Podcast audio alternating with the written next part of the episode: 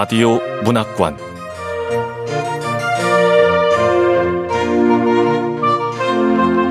한국 단편 문학 특선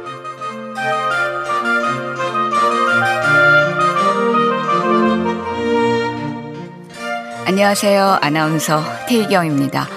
KBS 라디오 문학관 한국 단편 문학 특선 오늘 함께 하실 작품은 김은 작가의 위해하는 마음입니다. 김은 작가는 2014년 작가 세계 신인 문학상에 단편 바람의 언어가 당선돼 등단했습니다. 소설집으로 사랑의 여름이 있고 엔솔러지 우리는 행복할 수 있을까 무미는 채식주의자 낯익은 괴물들 마스크 마스크의 작품을 수록했습니다. 2021년에는 한국문화예술위원회 아르코 문학 창작기금을 받았습니다. KBS 라디오 문학관 한국 단편문학 특선 김은 작가의 위해하는 마음 지금 만나보겠습니다.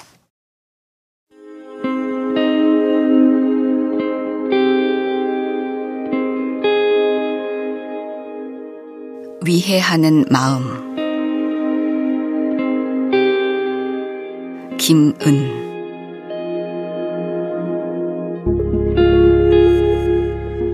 수선 언니와의 관계를 생각하자 부러진 나뭇가지가 떠올랐다. 내가 생각하는 친밀함이란 너무 가깝지도 너무 멀지도 않은 적당한 마음의 거리를 지킴으로써 서로에게 불편함을 주지 않는 무해한 상태를 유지하는 것이었다. 그리고 어떤 식으로든 그 안전한 세계를 절대로 무너뜨리지 않는 견고한 마음을 갖는 것이었다. 그런 내가 누군가에게 먼저 전화를 걸어 곤란함을 토로하는 건 흔치 않은 일이었다. 용건은 언니가 잠시 맡기고 간 호프, 셀렘, 화분에 문제가 생겼기 때문이다. 괜히 폐를 끼쳐서는 안 된다는 생각에 물을 자주 줘 과습이 되거나 방치에 말라 죽지 않도록 주의를 기울이고 광합성을 할 수 있도록 화분을 창가에 옮겨두었는데 며칠 전부터 잎에 이상한 물체가 보이기 시작했다.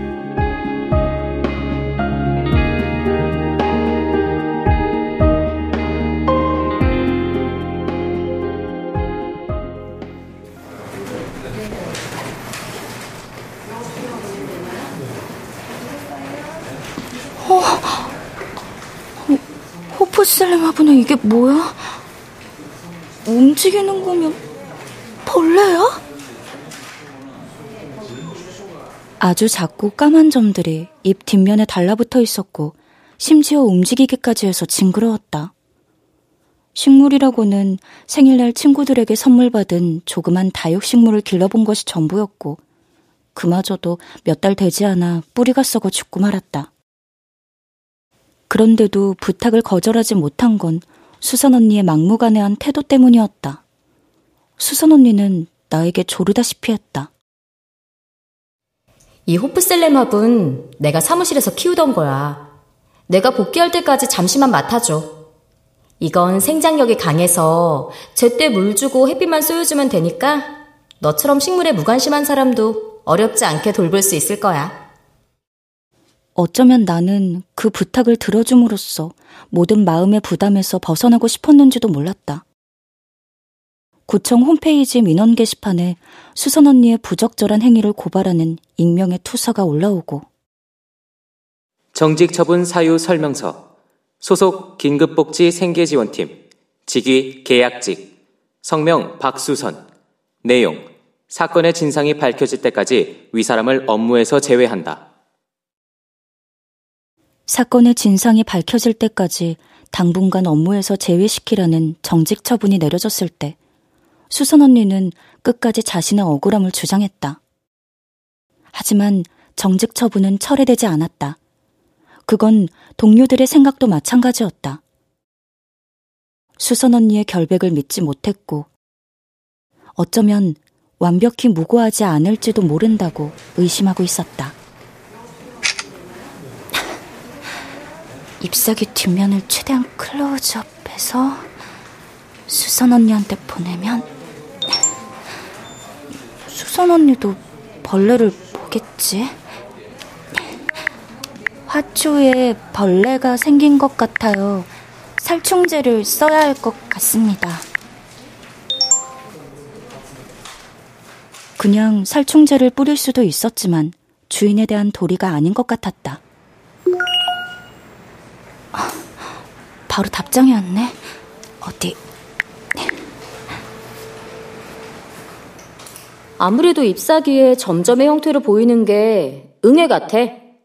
응애는 진딧물, 깍지벌레, 뿌리파리처럼 실내에서 화초를 기르다 보면 흔히 생기는 벌레의 종류야. 얼핏 작은 풀씨나 딸기씨 같지만 자세히 들여다보면 아주 작은 붉은색 거미지. 잎사귀에 먼지가 내려앉은 것처럼 미세한 거미줄도 퍼뜨려. 웅에는 살충제에 대한 내성이 강해서 약으로는 쉽게 없앨 수 없어. 그래서 미안하지만 호프슬램 화분을 우리 집으로 가져다 줄래? 뭐? 집으로 가져다 달라고? 우리 사이에 이 정도는 부탁해도 되지? 그렇지?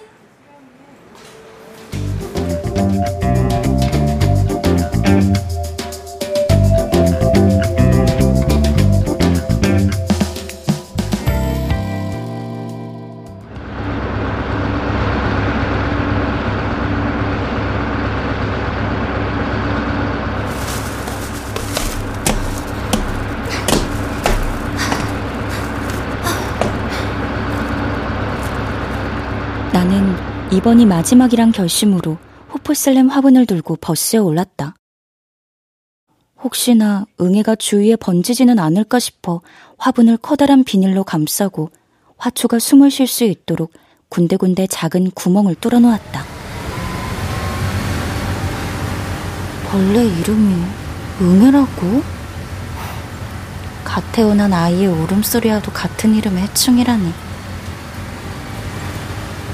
이름만 들으면 아무런 위에도 가하지 않을 것 같은 응애가 혹시 주위 사람들에게로 옮아가지는 않을까 버스를 타고 가는 내내 긴장해야 했다. 어, 무거워.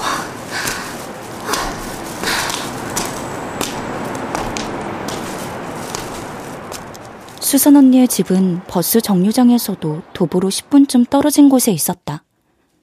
화분이 크지는 않지만 그 안을 채우고 있는 흙의 무게 때문에 팔이 뻐근했다. 하지만 정말 화가 나는 건 또 쉽게 허용하고 말았다는 것이다. 우리 사이에 이 정도는 부탁해도 되지? 그렇지? 우리나 우리 사이 따위의 말로 묶을 수 있는 관계를 만드는 것. 그리고 번번이 귀찮은 일에 휩싸일 걸 알면서도 결국엔 관여하고 마는 것. 어쩌면 화분은 핑계일 뿐이고 수선 언니의 진짜 목적은 언니의 억울함을 내가 증명해주길 바라는 건지도 몰라. 아, 의료되고 싶지 않은데 나는 왜 매번 이러냐. 어떤 일이든 어떤 식으로든 연루되고 싶지 않다는 마음이 컸다. 수선 언니는 누구에게든 친밀하게 굴었지만 때론 그녀의 호의와 배려는 무례할 정도로 거침없었다. 구급 행정직인 내가 코로나19로 인해 생계가 어려워진 고령층을 대상으로 하는 긴급 복지 생계 지원팀에 배정되었을 때 나는 일부러 그녀를 멀리 했었다. 특히 공짜 뮤지컬 티켓이 생겼다며 원하지 않는 공연에 억지로 끌려갔다가 코로나19에 감염되고 나서는 두 번 다시 그녀와 엮이지 않겠다고 결심했다.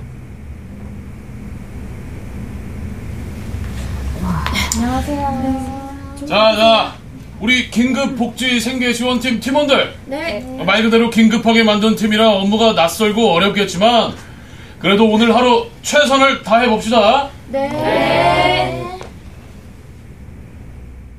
팀에서 수선 언니와 내가 맡은 주된 업무는 생계 지원금조차 스스로 신청할 능력이 없는 고령자들을 인터뷰해서 현재 생활 수준을 파악하고 단계에 따라 지원금을 결정하는 일이었다. 인터뷰는 주로 전화로 이뤄졌지만 애초에 가능할 리가 없었다. 그들 대부분이 8, 90세를 넘긴 고령이어서 제대로 된 의사소통조차 하기 어려웠다. 그들과의 대화는 공회전처럼 의미 없이 제자리를 맴돌 뿐이었다. 어르신 안녕하세요. 구청 긴급복지 생계지원팀이에요. 에? 뭐, 뭐라고? 아, 구청 긴급복지 생계지원팀이요. 어, 어, 구청, 구청. 구청에서 왜?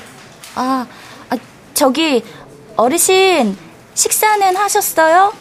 식사? 그, 밥, 밥 먹었냐고? 아, 뭐 밥은 뭐 그냥 대충 때웠지. 왜? 구청에서 밥을 줘?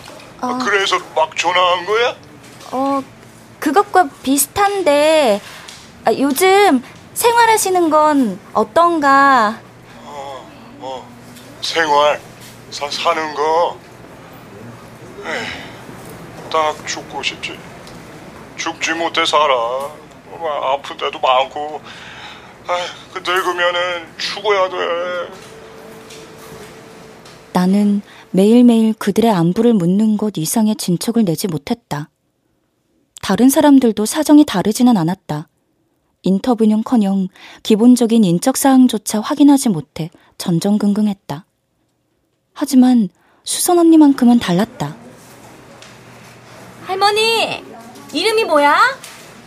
현석이? 아니, 아들 이름 말고 할머니 이름. 현석이 엄마? 아, 그거 말고. 어렸을 때 할머니 엄마가 할머니를 뭐라고 불렀냐고. 아, 박수선 씨는 뭔 전화를 매번 저렇게 해? 음, 말자? 할머니 이름이 말자야? 이름 예쁘네.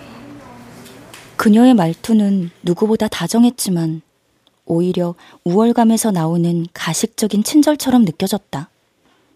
나는 눈앞에서 자식이 자신의 부모를 향해 욕설을 퍼붓는 폐륜의 장면을 목격하기라도 한 것처럼 충격을 받았다. 그런 수선 언니의 태도를 불편하게 느끼는 건 나뿐만이 아니었다. 응, 할머니. 또 전화할게. 박수선 씨 고생이 많아요. 어. 그런데 좀 더 격식을 갖춰서 인터뷰를 진행해 줬으면 더 좋을 것 같은데.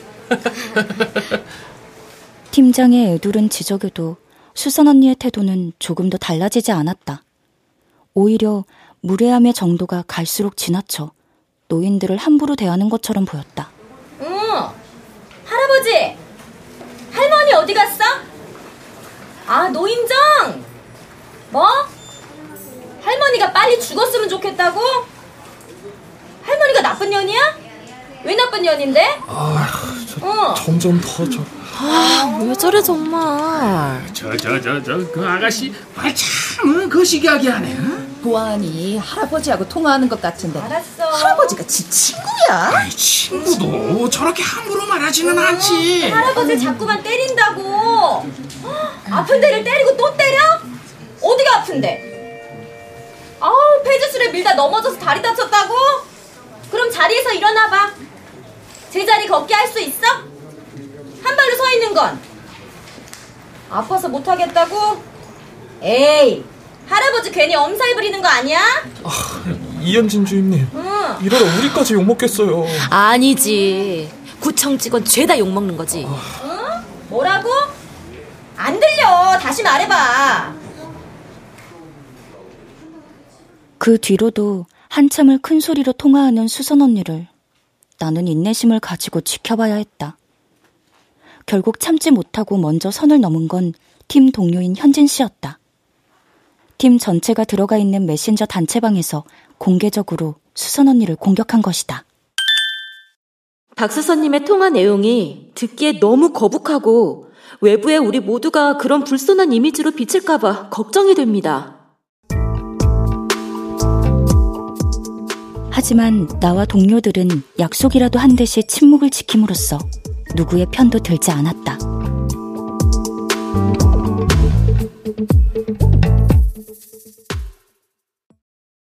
당장 단체방에서 한바탕 소동이 벌어질 줄 알았지만 의외로 수선 언니는 아무런 대꾸도 하지 않았다. 대신 나에게 개인적으로 메신저를 보내 이렇게 물었다. 박수선 씨가 나한테 개인 메신저를? 왜? 뭐라고 한 거야? 죄송한데 오늘 퇴근하고 잠깐 시간 좀 내주실 수 있으세요? 아, 부담스럽게 왜 보자는 거야. 약속 있다고 핑계를 댈까? 아님 그냥 싫다고 솔직하게 말할까? 아. 저 말 좀 물읍시다. 아, 아, 네, 고객님. 뭘 도와드릴까요? 네. 망설이다가 타이밍을 놓치고 말았다. 나는 네 하고 짧게 답장을 보내고는 메신저 창을 닫았다. 커피숍에 마주 앉자마자 수선 언니는 자신의 억울함부터 토로했다. 나는 가장 최선의 소통 방식을 택한 것 뿐이에요. 어, 최선의 소통 방식이요? 네. 어르신들은 귀가 어둡기 때문에 말이 길어지면 잘 알아듣지 못하니까요. 특히 하셨어요? 하셨습니까? 하는 높임말은 더 그래요. 최대한 짧고 정확하게 말해야 한다고요. 아, 아, 아.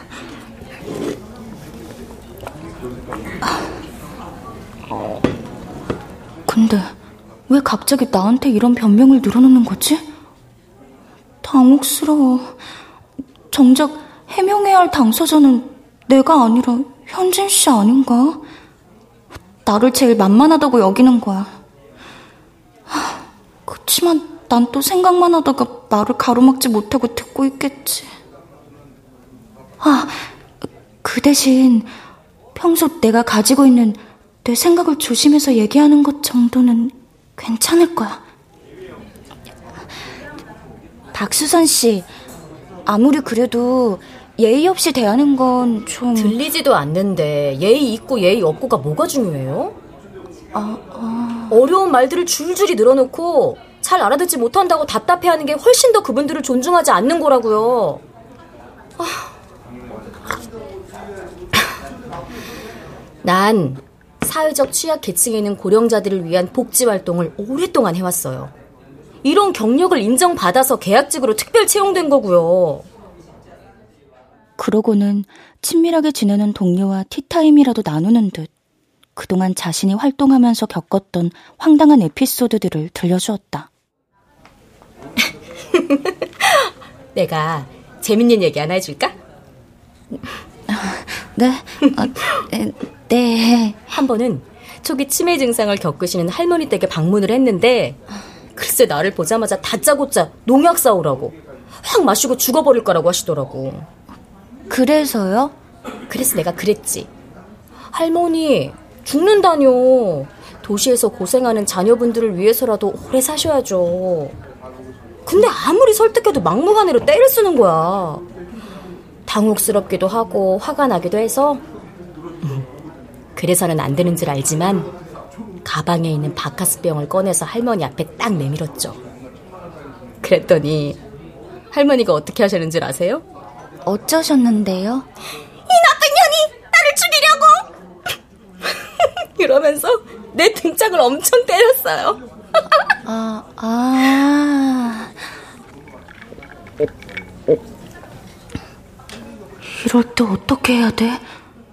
웃어야 하는 거야? 어. 이왕 오해받은 거니까 마지막으로 한 번 더 무례해도 될까요? 네?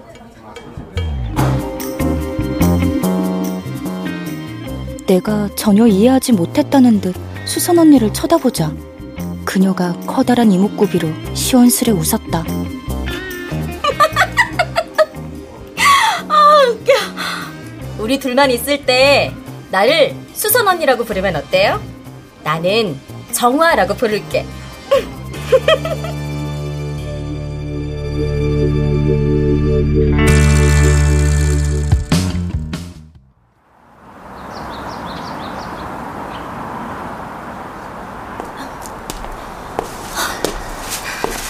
천삼백구 폭도 제일 끝이네. 어.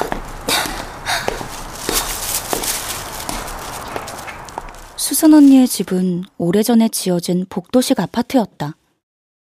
호수의 맨 끝자리가 오름차순으로 정렬돼 있는 집들을 지나쳐 1309호로 향했다. 아직도 이런 구식 아파트가 남아있었나 하고 놀라다가 그래도 내 원룸형 빌라보다는 훨씬 더 집다운 집의 형태를 갖추고 있다는데 생각이 미쳤다. 빨래 널어놓을 공간조차 없어서 매번 번거롭게 코인 세탁소 건조기를 이용해야 하는 나와 달리 수선 언니는 집에 베란다가 있어서 미니 화단도 만들었다고 자랑한 적이 있었다.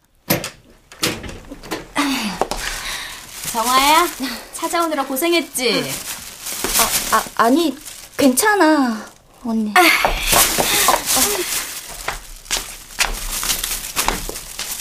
여전히 언니라는 말이 익숙하지 않아서 얼버무리 듯 말하고는 현관 안으로 들어섰다. 수선 언니는 제대로 인사도 나누지 않고 내 손에서 빼앗듯 화분을 들고 곧장 베란다로 향했다. 자. 오프슬램 화분에 벌레가 생겼다 이거지? 어디 보자. 그러고는 조심스레 호프셀렘을 감싼 비닐을 벗겨냈다. 숙제 검사를 받는 것처럼 괜히 긴장이 됐다. 다행히 화초는 줄기가 꺾이거나 잎사귀가 다친 곳이 없이 멀쩡했다. 그녀는 평평한 곳에 신문지를 여러 겹 깔고 그 위에 호프셀렘 화분을 올려놓은 뒤 동그란 플라스틱 통을 열어 그 안에 든 흙을 화분에 뿌렸다. 지금 뿌리는 건 거름이야? 아니, 응에 섞인 흙. 뭐? 살충제가 아니라 응애라고? 응애 섞인 흙을 응애가 있는 화분에다 뿌렸다는 거야? 음, 이건 그냥 응애가 아니라 천적 응애야. 음. 뭐너 같은 식맥은 모르겠지만 해충이라고 모두 해로운 건 아니거든. 응애에도 두 가지 종류가 있어. 바늘 같은 뾰족한 입으로 식물의 액즙을 빨아먹어서 잎과 줄기를 마르게 하는 해로운 응애도 있고 사마귀리 응애나 마일즈 응애처럼 식물에 피해를 주는 응애를 먹이려 하는 천적 응애도 존재하거든. 지금 화분에 뿌린 건 그런 천적 응애야. 아, 그런 거구나. 근데 이 둘은 어떻게 구분해? 외관상으로는 절대로 구분할 수 없어. 그걸 알아내려면 충분한 시간이 필요해. 오랫동안 지켜보는 인내심이 필요하지. 천적 응애가 식물을 해롭게 하는 응애를 모두 잡아먹고 더 이상 잡아먹을 응애가 없어서 스스로 사멸할 때까지는 최소 6개월 이상 걸려. 최소 6개월씩이나? 그럴 바에 차라리 살충제를 뿌리는 게 더 낫지 않을까? 아니, 그러면 응애를 잡으려다 결국 식물까지 죽이고 마는 꼴인걸?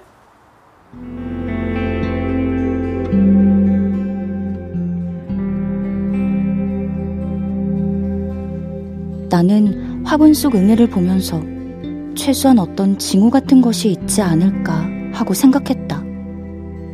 식물이나 동물을 좋아하는 사람 대부분 선할 것이라고 믿는 것처럼.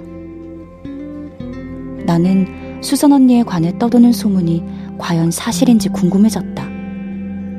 이전에 일했던 단체에서 수선 언니가 혼자 사는 할아버지의 통장에 손을 댄 사실이 발각돼 쫓겨났다는 것이 정말인지, 그 사실을 숨기고 계약직 사원으로 채용된 것이 정말인지, 나에게 유독 살갑게 구는 수선 언니의 존재가 무해한지 유해한지조차 잘 모르겠는 심정이었다.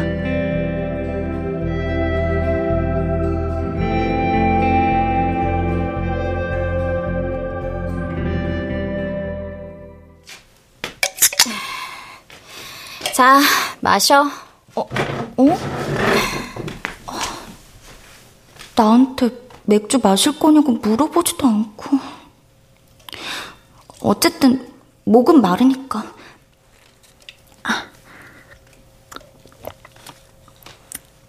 사실 나 게시판에 누가 글 올렸는지 알고 있었어. 어, 정말요? 나 역시 어느 정도 짐작하고 있었지만 괜한 오해를 받고 싶지 않아 놀라는 척 했다. 게시판에 올라온 사건은 언제든 일어날 수 있는 일종의 해프닝 같은 것이었다. 수선 언니의 도움으로 생각지도 못했던 생계지원금을 매달 20만원씩 받게 된 할아버지 한 분이 양복 차림에 베레모까지 챙겨 쓰고 언니를 찾아온 것이었다. 박수선 씨 덕분에 생계 지원금을 받게 됐어요. 정말 고맙습니다. 아, 닙니다 해야 할 일을 한 거예요. 아니에요. 박수선 씨 아니었으면 못 받았을 거야. 아, 매달 20만 원이 어디야? 고맙지. 너무 고마워서. 자, 어머, 초콜릿. 아우, 아 괜찮아요, 할아버지. 마음만으로 충분해요. 아, 내 마음이야. 자, 자, 자. 그는 사양하는 수선 언니의 손에 초콜릿을 쥐어주다시피 하고 호련히 사라졌다. 박수선 씨, 이달에 친절 으뜸이로 뽑히는 거 아니야? 아, 그럴 것 같은데요. 아, 난 초콜릿 하나 받아본 적 없는데 부럽긴 하다. 어, 근데 선물은 작은 거라도 함께 나눠야 하는 법 아니에요? 어? 응?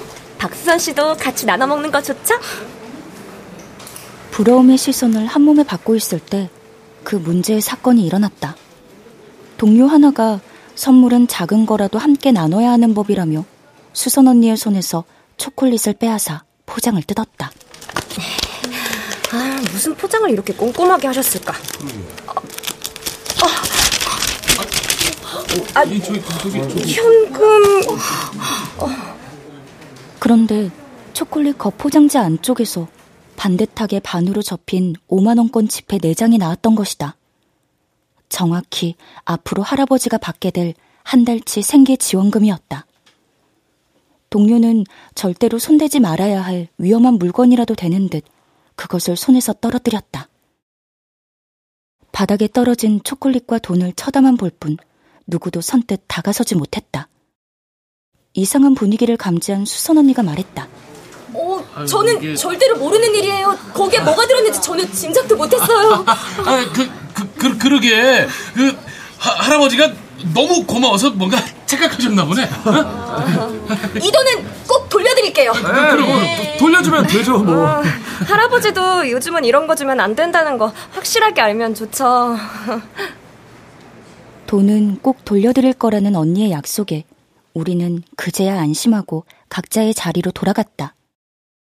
그때까지만 해도 그 일은 단순한 해프닝, 그것도 메신저로 몰래 주고받는 잡담의 소재거리조차 되지 못할 만큼 시시한 사건에 지나지 않았다. 하지만 다음날 홈페이지 게시판에 익명의 투서가 올라오면서 이 일은 온갖 의심의 꼬리표를 달고 증폭되기 시작했다. 어제 박수선 씨가 받은 초콜릿에 돈이 들어 있었던 것은 결코 우연이 아닙니다. 이전에 근무했던 곳에서도 이런 식으로 대가성 돈과 물품을 계속 받아왔습니다. 노인들과 특별히 친밀한 관계를 유지하고 가끔씩 거동이 불편한 노인들의 집을 직접 방문한 것도 모두 의도를 가진 계획된 행동입니다. 글 마지막에는 심지어 계약직 사원이라는 말이 방점을 찍듯이 강조돼 있었다. 그 글이 올라온 다음부터 동료들은 자신의 기억력을 최대한 동원해 그런 미심쩍은 순간들을 찾아내기에 바빴다. 메신저에 수선 언니를 제외한 단체방이 만들어지고 그곳에 각자의 목격담들이 앞다투어 올라오기 시작했다. 지난주에 어떤 어르신이 박수선 씨 찾아오면서 비타민 음료 박스 건네는 거 봤어요. 그럼 혹시 그 박스 안에도? 잠깐만요. 우리 냉정하게 생각해봐요. 그래봤자 얼마나 되겠어요. 고작 20만 원이에요. 물론 어르신들한테 큰 돈이지만 요즘 세상에 아이들 코 묻은 용돈에도 못 미치는 액수 아닌가요? 하긴 그러네요. 아니죠. 중요한 건 금액의 적고 많음이 아니라 부도덕한 행위 그 자체죠. 이번 일로 인해서 우리 모두 불필요한 의심을 받게 될 것이고 조직 전체가 오명을 쓰게 될지도 모릅니다. 하지만 한순간의 분위기를 반전시킨 것은 현진 씨였다. 이번엔 동료들도 침묵만 하지는 않았다.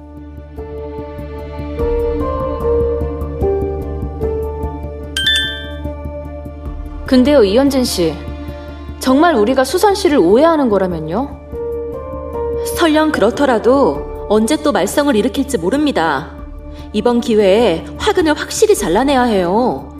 그런 사람들이 한두 명씩 들어와 물을 흐려놓고 가면 어차피 책임지는 건 결국 우리 아닌가요? 현진 씨의 말에 누구도 반박하지 못했다.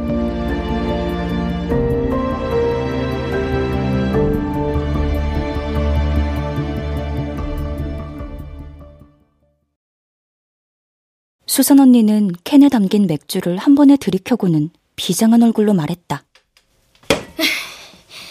이대로는 억울해서 가만히 못 있겠어.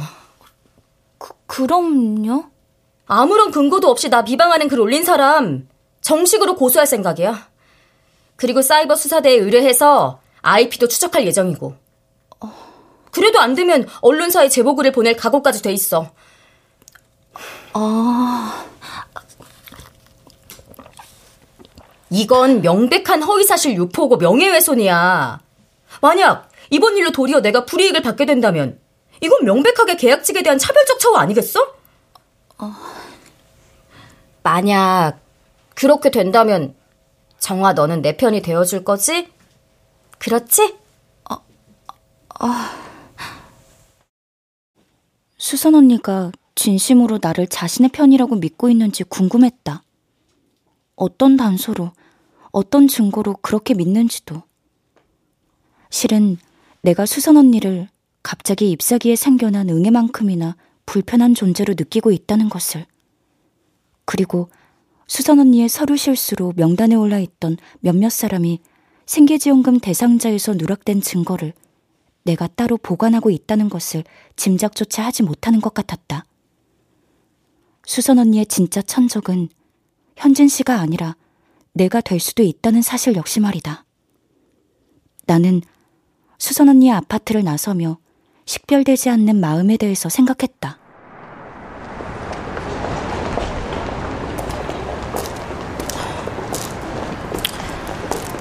마음에도 일종의 표식 같은 것이 있다면 덜 혼란스러울 수 있을까? 위해와 위해는 발음은 같지만 완전히 정반대의 뜻을 가지고 있어. 하지만 나는 그 상반된 단어가 왠지 하나로 연결돼서 읽혀. 누군가를 위로하고 마음을 베풀어주는 것은 때때로 위험할 수도 있다는 의미로. 그나저나 두 가지 위의 얘기를 해준 하얀 선배는 휴식한 후에 잘 지내나? 하연 선배는 첫 발령을 받고 배치된 부서에서 만난 나의 첫 번째 사수였다. 그녀를 처음 만난 자리에서 피부색이 유난히 하얘서 부모님이 하얀이라고 이름 지었느냐고 물었을 정도로 눈처럼 투명한 피부를 가지고 있었다. 하연 선배는 업무 스킬은 물론이고 회사에서 지켜야 할 세세한 에티켓까지 모두 알려주었다. 나는 어미닭의 행동을 모방하는 병아리처럼 그녀를 따라했다. 근무를 마치고 근처 이탈리안 레스토랑에서 함께 파스타를 먹고 있을 때 하얀 선배가 물었다. 음, 정아 씨, 피아 식별이 뭔지 알아? 피아 식별이요? 응. 군사 용어인데 전쟁에서 특정 아무나 기호로 아군과 적군을 구별한다는 뜻이야. 하얀 선배 군대 다녀왔어요? 갑자기 웬 군사 용어? 아 그게 아니라 사회생활에서도 피아 식별이 꼭 필요하다고. 특히 너하고 나처럼 힘없고 약한 일꾼벌레들한테. 음.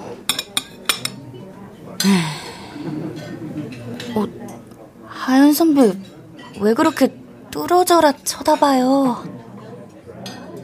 하연 선배는 손에 들고 있던 포크를 접시 옆에 내려놓고는 내 얼굴을 한참 동안 뚫어지게 쳐다봤다. 내가 어리둥절한 얼굴을 하자 걱정스러운 표정을 내비쳤다. 몰라도 너무 몰라 큰일이다. 제가요? 뭘 모르는데요? 회사 생활도 전쟁에 나간 것과 똑같아. 한편으로는 더욱더 어렵기도 하지. 왜냐하면 전쟁에서는 군모나 팔뚝에 색이 다른 띠를 둘러서 아군인지 적군인지 확실히 구별하지만 회사에선 그러지 않거든. 모두가 똑같이 친절이라는 사회적 가면을 쓰고 있기 때문에 피아식별 자체가 어려워. 그럼 어떻게 해야 하는데요? 그러니까 그 사람의 마음이 진심인지 아닌지 확인할 수 있는 표식 같은 걸 찾아내야지. 선배는 그런 표식 찾았어요? 응. 이거 반지. 선배 반지 프로포즈 받았어요? 아, 아, 이 얘기는 정아 너한테만 해주는 거야? 하연 선배는 네 번째 손가락에 끼워진 작은 다이아가 박힌 반지를 내보였다. 그러고는 조심스럽게 비밀을 털어놓았다.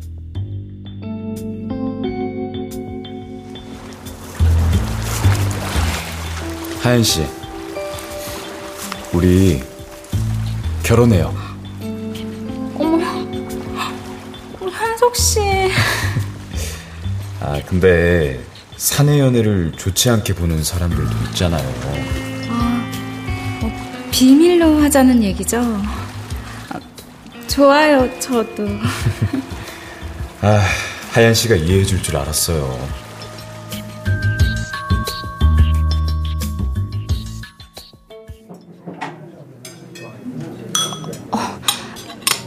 현석 씨라면 재무과의 최현석 주사님? 음, 정화 너한테까지 비밀로 해서 미안해. 어, 사실 현석 씨가 내 남친이야. 방금 내가 얘기한 피아 식별이나 표식 이런 얘기도 다 현석 씨가 들려준 거고. 사내 연애를 좋지 않게 보는 부정적인 시선 때문에 아직은 밝힐 수 없어. 정아 너도 비밀 지켜줘야 돼? 아, 네. 그 표정 뭐야? 어, 정말 많이 놀랐나 보네? 어쨌든 난 피아 식별 확실한 진정한 아군을 만날 수 있어서 행운아야.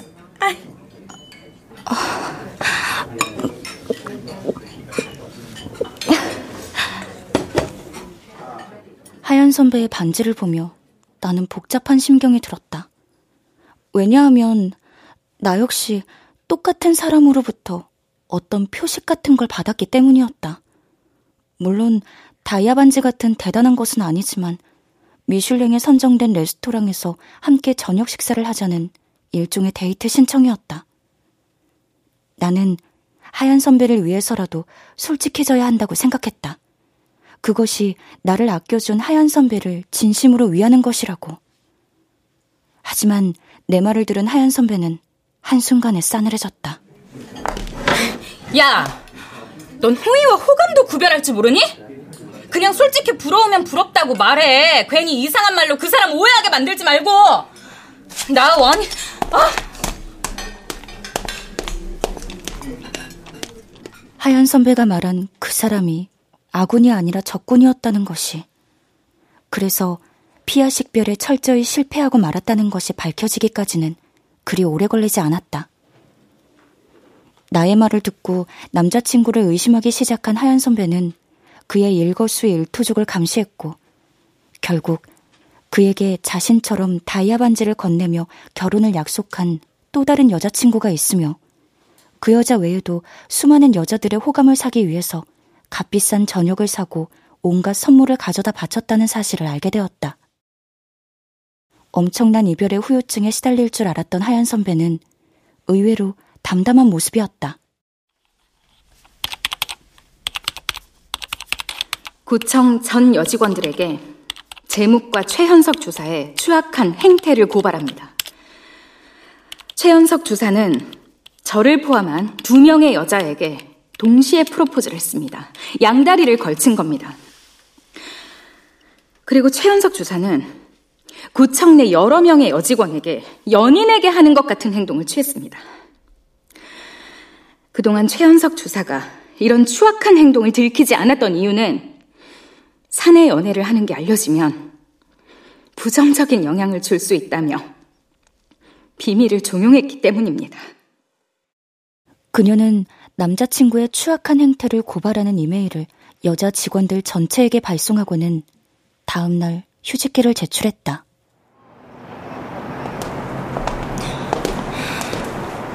들어가. 나 혼자 가도 돼. 선배 짐, 차 있는 데까지만 들어줄게요. 이제와 생각해보니까 네 말을 믿지 않았던 게 아니라 네 말을 믿고 싶지 않았던 것 같아. 미안해.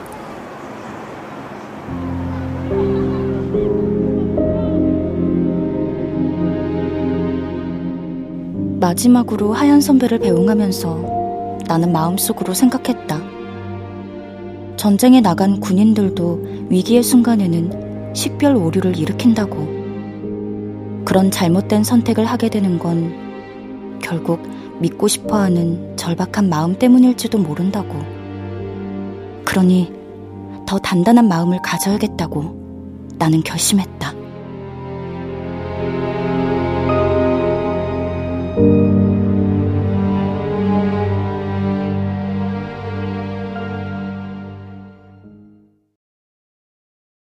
수선 언니의 아파트에 다녀온 후로 나는 언니에게 더 이상 연락하지 않았다.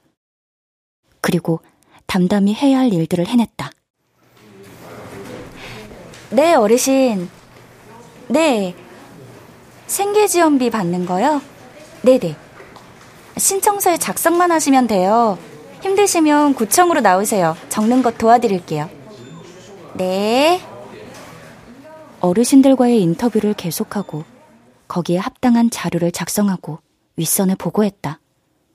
그러는 동안에도 수선 언니에게서는 계속 전화와 문자 메시지가 왔다. 수선 언니가 또 전화를. 받고 싶지 않아. 나를 음해하는 글을 올린 현진 씨를 정식으로 고소했어. 이 외에 내가 할 수 있는 모든 대응을 다 할 생각이야. 혹시라도 그때 증인이 필요하다면 네가 나서줄 수 있겠어? 네가 꼭 필요해. 너는 내 편이니까 도와줄 수 있지? 어... 하지만 나는 아무 대답도 하지 않음으로써 긍정도 부정도 하지 않았다. 나와 연락이 되지 않자 조급해진 언니는 나와 현진 씨 사이를 이간질하기 시작했다. 현진 씨가 나에 대해서 늘어놓았다는 굳이 알 필요도 없고 알아서도 안 되는 험담들을 전달했다. 횡설수설 길게 이어진 문자 메시지에서 툭툭 불거져 나오는 무능, 한심, 나태, 이기적, 무책임 같은 단어들을 발견하고도 모른 척 했다. 처음에는 나를 자극하려던 말들이 언제부턴가 공격적으로 느껴졌다. 나는 정작 상처를 주고 있는 것이 현진 씨인지 수선 언니인지 헷갈렸지만 신경 쓰지 않기 위해 노력했다. 그런 생각들이 틈이 팔수 없도록 더 분주하게 일상을 이어갔다.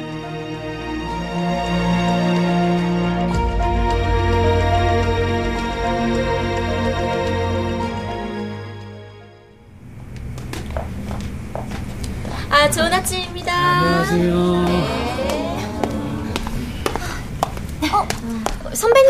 웬 화분이에요? 산세베리아. 선아 씨가 키워볼래요? 어, 어머, 좋아요, 선배님. 호프슬림 화분이 놓여있던 자리에는 산세베리아 화분이 놓여졌다. 하지만 물을 주고 광합성을 시키는 것은 더 이상 내 몫이 아니었다. 이제는 수선 언니를 대신해 들어온 선아 씨의 일이었다. 저 평소에도 식물 길러보고 싶었는데 제가 사는 곳은 베란다도 딸려 있지 않은 다섯 평짜리 원룸이라서 엄두조차 내본 적 없거든요. 아, 그렇다고 화분을 막 등에 업고 키울 순 없잖아요. 그렇지. 화분을 등에 업고 키울 순 없지. 아, 회사에서 뜻밖의 로망 실현을 하게 될 줄이야. 선배님, 제가 정성을 다해 키워보겠습니다.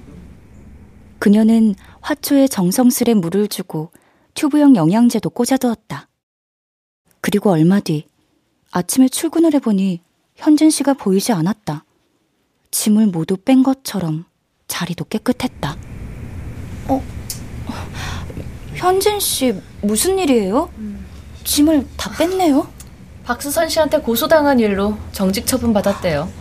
이 사건이 해결될 때까지 두 사람 모두에게 공평한 처분이 내려진 거지. 그, 근데요, 이현진 주임님도 자신한테 주어진 징계에 대해 억울해하고 있는 것 같아요. 음, 자신은 감춰질 뻔한 진실을 밝혔을 뿐 결코 거짓을 말한 적은 한 번도 없다는 거죠. 아, 어쨌든 두 사람이 홈페이지 게시판에 서로를 비난하고 공격하는 글을 번갈아 올리는 바람에 게시판은 임시 폐쇄됐으니까 그렇게들 알아요. 에휴, 네. 자, 우린 일합시다.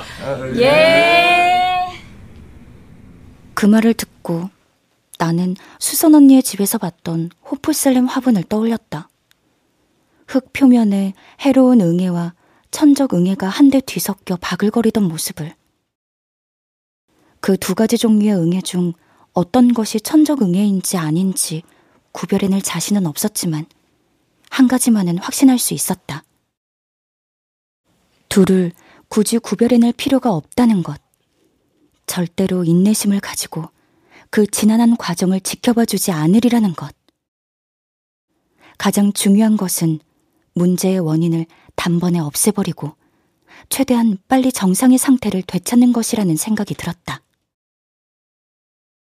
생각에 빠져 있는데 갑자기 선아 씨가 비명을 질렀다. 왜, 왜 그래요, 선아 씨? 어, 산세베리아 화분에 벌레가 생긴 것 같아요. 아무래도 제가 영양제를 너무 많이 준 게 문제가 됐나 봐요. 어, 디 나는 이번에는 호프셀렘에서 응애를 처음 발견했을 때처럼 놀라지 않았다. 자세히 들여다보니 응애와는 생김새가 완전히 달랐다. 처음 보는 하얀 손뭉치 같은 작은 벌레들이 잎사귀와 줄기 위를 부지런히 오르내리고 있었다. 선배님, 벌레가 생기면 식물이 죽는 게 아닐까요?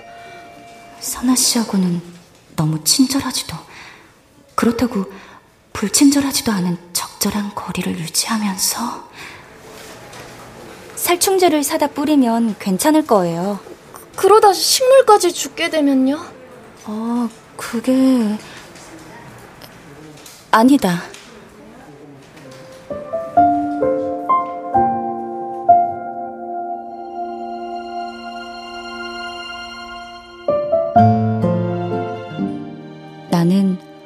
선아 씨에게 어떤 위해하는 마음은 오히려 위해할 수도 있다는 말을 하려다 그만두었다. 그녀는 금방 다녀오겠다고 말하고는 근처 잡화점에서 스프레이형 살충제를 사가지고 왔다. 뒷면에 적힌 주의사항을 따라서 마스크로 코와 입을 가리고 50cm 정도 떨어진 거리에서 살충제를 뿌렸다. 미세한 액체 입자가 사방에 분사되었다.